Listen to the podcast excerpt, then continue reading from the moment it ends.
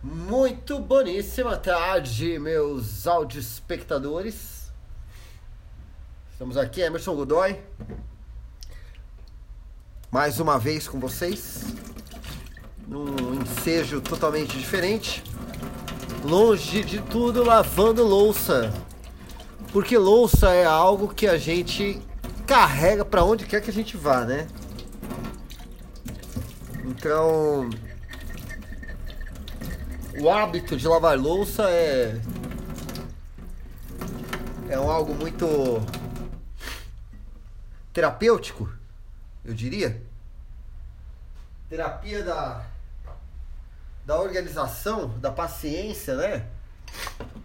Realmente lavar louça tem que ser paciente, tem que estar com a, com a cabeça boa, porque senão não consegue, viu?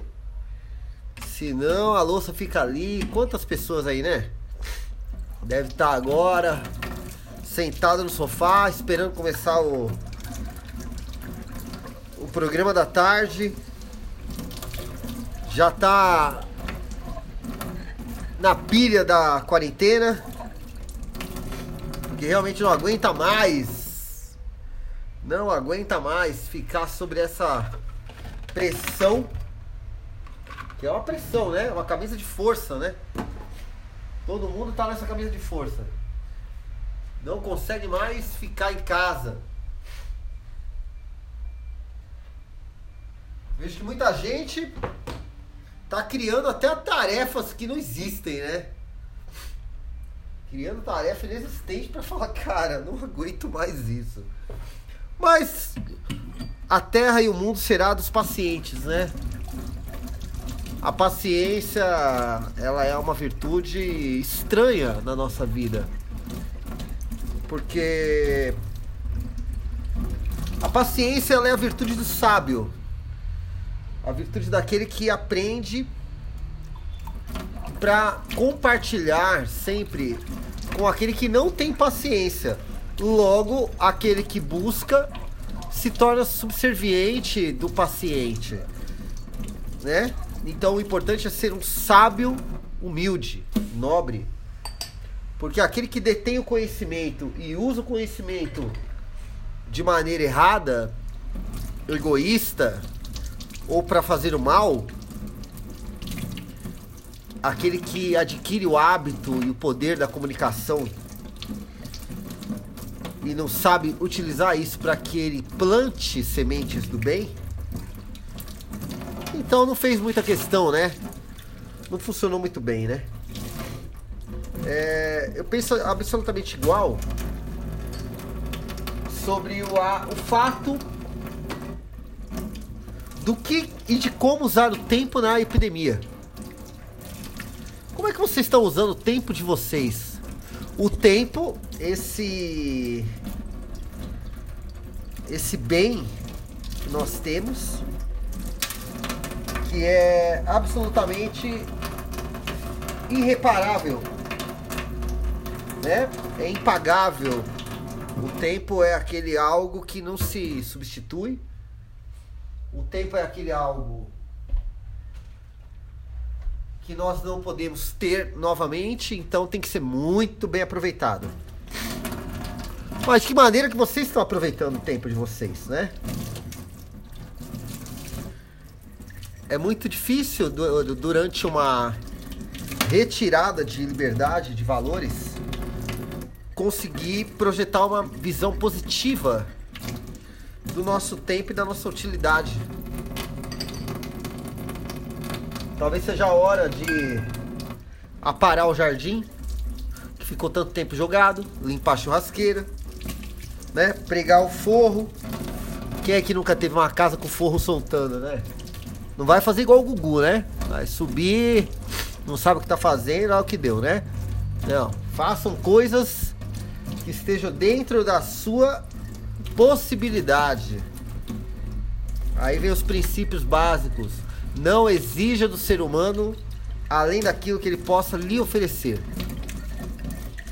Então é importante que vocês consigam desempenhar tarefas dentro da capacidade física, intelectual cognitiva, né? E principalmente racional do que é ou não possível ser feito. Muito perigoso no ímpeto da impaciência se envolver com tarefas perigosas. Já que eu não tenho o que fazer, eu vou trocar uma telha. Nunca fez isso na vida. Né? Aí fica a dica também para as companheiras incentivadoras. Não deixa seu marido subir no telhado se ele não sabe o que está fazendo só para não ficar em casa embaixo enchendo o saco. E também você é a mesma coisa. Não vai mandar a mulher trocar o chuveiro, mexer no 220 sem desligar a chave. As tarefas e as potencialidades elas têm que ser respeitadas. Não adianta tentar resolver a vida toda. Ah, já que eu tô agora em casa, vamos resolver aquela roupa suja mal lavada. Imagine vocês entrarem em assuntos complexos sem poder respirar depois? E o que, que eu chamo de respirar? Eu chamo de respirar você poder sair pra rua e falar, ah, meu, foi, foi pesada essa discussão. Né? Foi pesada essa discussão, então vou sair. Não, você não vai poder sair. Se você criar uma saia justa, uma discussão mais complexa, vai ter que ficar em casa e olhando pra cara da sua mulher, você olhando pra cara do seu marido e falar, puta que eu pariu, descobri agora que aquela vez lá ele não foi no bar, ele foi no churrasco com os amigos, e ela não foi no salão de beleza, foi na despedida de solteira da minha. Não adianta entrar em assuntos complexos sem ter capacidade de encará-los. E se vocês estão percebendo a era que a gente está vivendo, é a, a era de encarar as coisas. Só que para quem pode, né? Não para quem acha que pode. Então não exijam das suas potencialidades e das possibilidades mais do que elas possam lhes oferecer.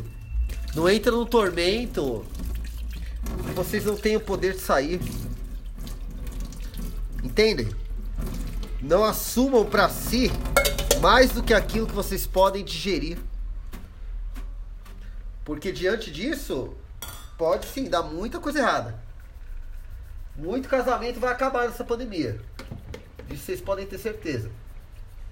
Muito casamento vai acabar, muita amizade vai acabar, muita gente realmente vai descobrir que não consegue viver sozinho, outros que preferem viver sozinhos.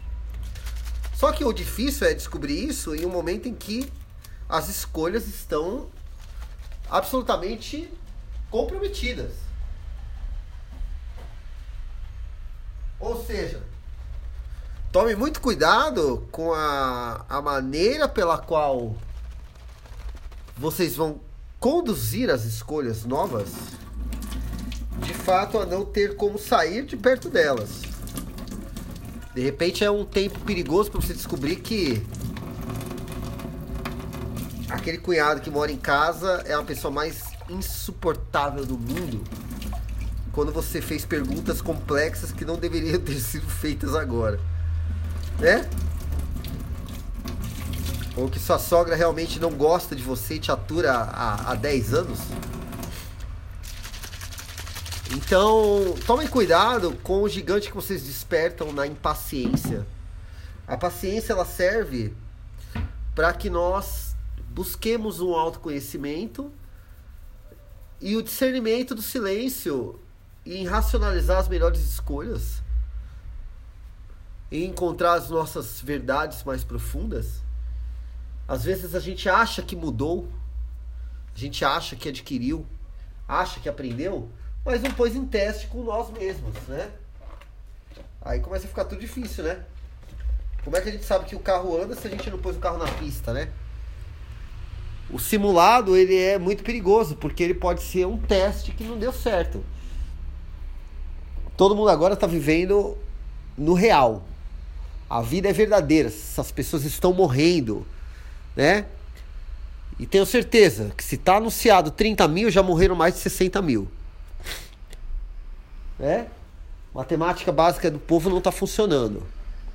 No próximo capítulo, eu vou falar um pouquinho sobre essa matemática da realidade e vou buscar atenção para vocês de forma que a gente se aproxime um pouco de uma realidade mais factível.